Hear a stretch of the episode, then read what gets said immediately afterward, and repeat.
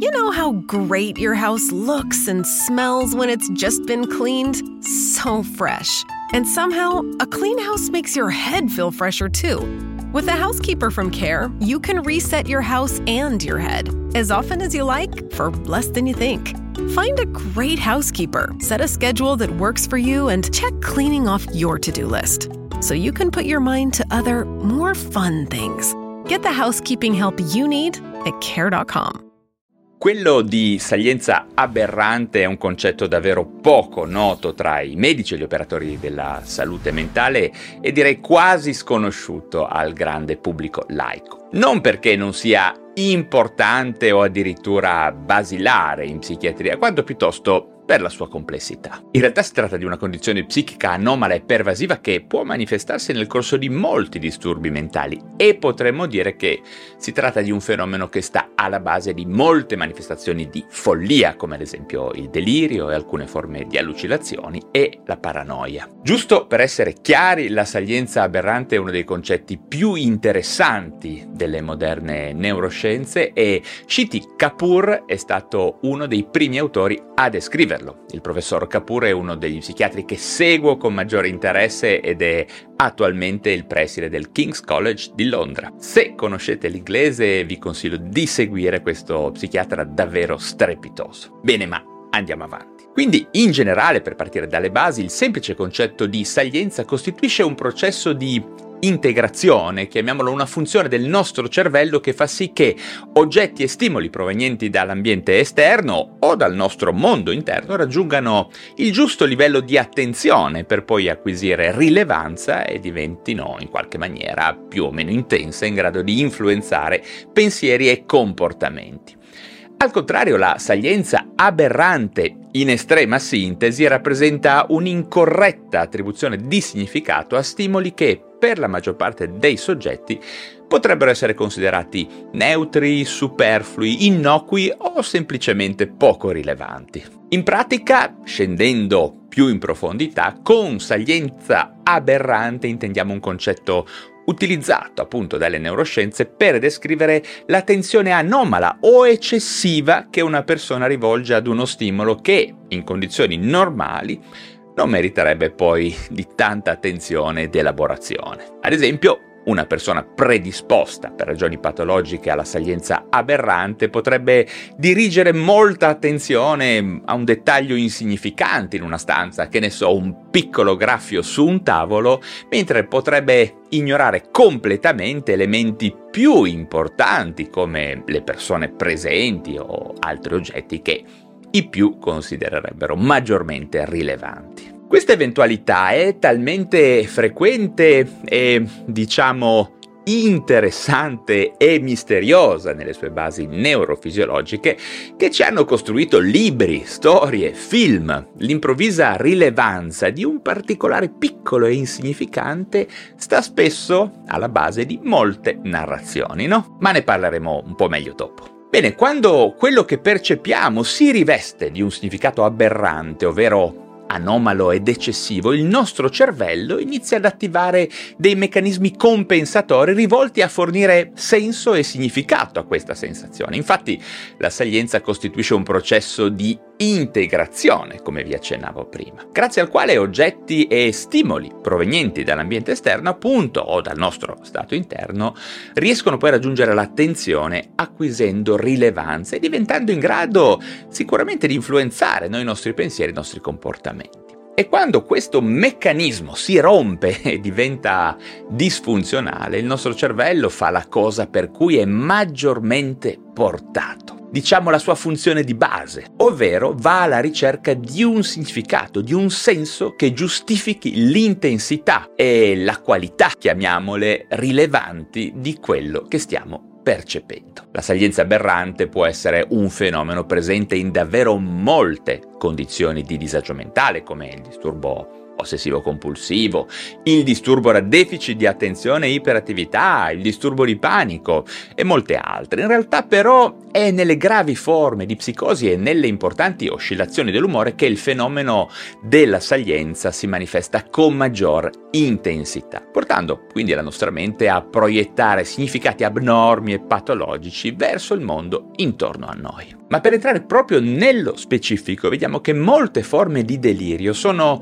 conseguenza diretta di fenomeni di salienza aberrante, grave e prolungata nel tempo, che tendono a generare una narrazione patologica tutta rivolta a spiegare queste percezioni abnormi. E come vi anticipavo prima, ci sono moltissimi esempi, soprattutto cinematografici, che riportano fenomeni di salienza aberrante a cui vi rimando, che ne so, Beautiful Mind, Fight Club, uh, Shining e recentemente ho visto una serie che si chiama For All Mankind che parla appunto del, della conquista dello spazio, eh, la trovate su Apple Plus. Bene, in questa serie c'è un astronauta che inizia a portare attenzione a delle formiche.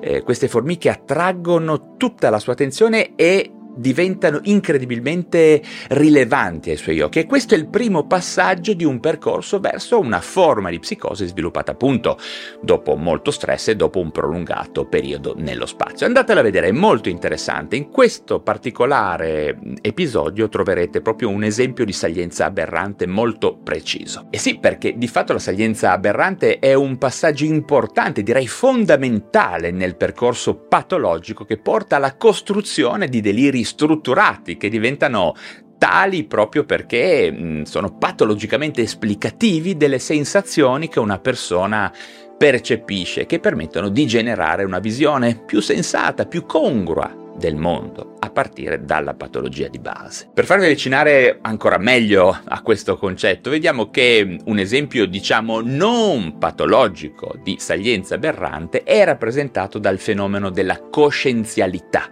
ovvero di quella sensazione improvvisa e spesso non reale che qualche cosa stia accadendo al di fuori del nostro campo percettivo. Ma mi spiego meglio. Ad esempio, avete mai avuto la sensazione che qualcuno sia dietro di voi o vi stia guardando solo per aver percepito magari un piccolo rumore o aver sentito un alito di vento?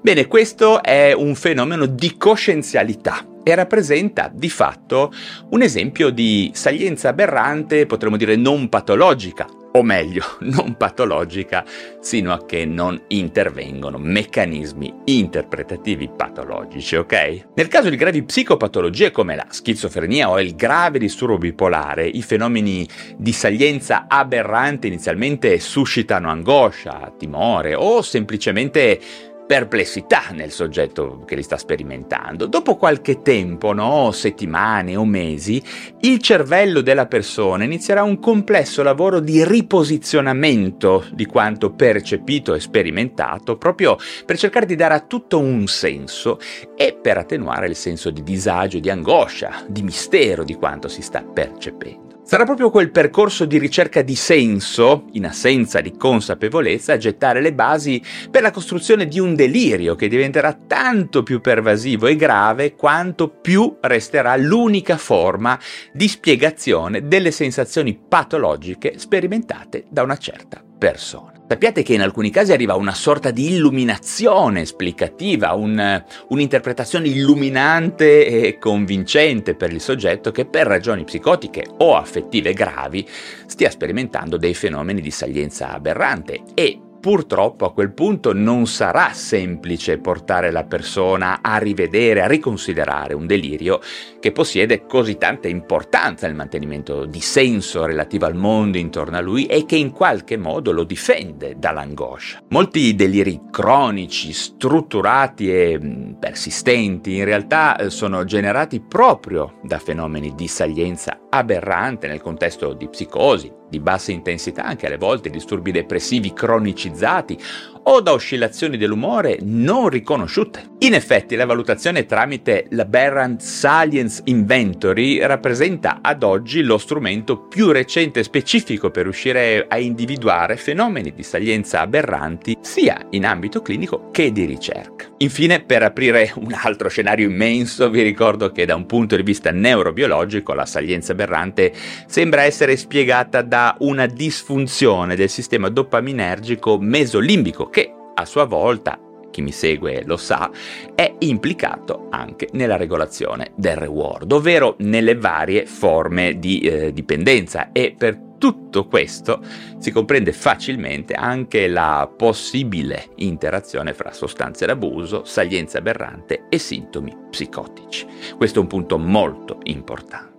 Per concludere, a mio parere, la valutazione della salienza aberrante durante l'inquadramento di persone che hanno sviluppato eh, delirio, psicosi, paranoia e perplessità o anche in soggetti potenzialmente a rischio costituisce sicuramente un elemento di notevole utilità clinica in senso sia diagnostico che prognostico. Ok, mi rendo conto che il tema è piuttosto complesso e davvero poco intuitivo da comprendere, ho fatto del mio meglio per sintetizzare in poco più di 10 minuti diverse letture e approfondimenti che ho fatto in passato al riguardo. D'altra parte, il fenomeno della salienza aberrante è un concetto davvero importante in psichiatria, per cui dopo aver fatto tanti contenuti mi sembrava proprio il caso di parlarne, sperando di essere stato chiaro per tutti, ok? In ogni caso, come sempre, sono a vostra disposizione per rispondere a domande o a richieste di chiarimenti che potrete scrivere nello spazio per i commenti. Allo stesso modo, se sono stato utile, datemi un like e iscrivetevi subito alla piattaforma digitale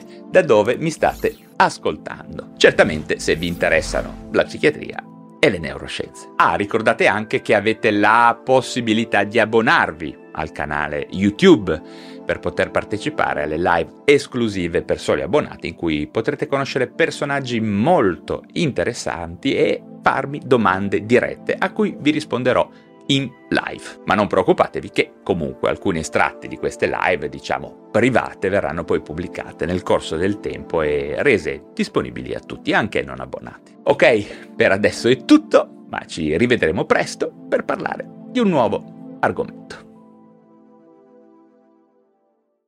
You know how great your house looks and smells when it's just been cleaned? So fresh. And somehow, a clean house makes your head feel fresher too. With a housekeeper from Care, you can reset your house and your head as often as you like for less than you think. Find a great housekeeper, set a schedule that works for you, and check cleaning off your to do list so you can put your mind to other, more fun things. Get the housekeeping help you need at care.com.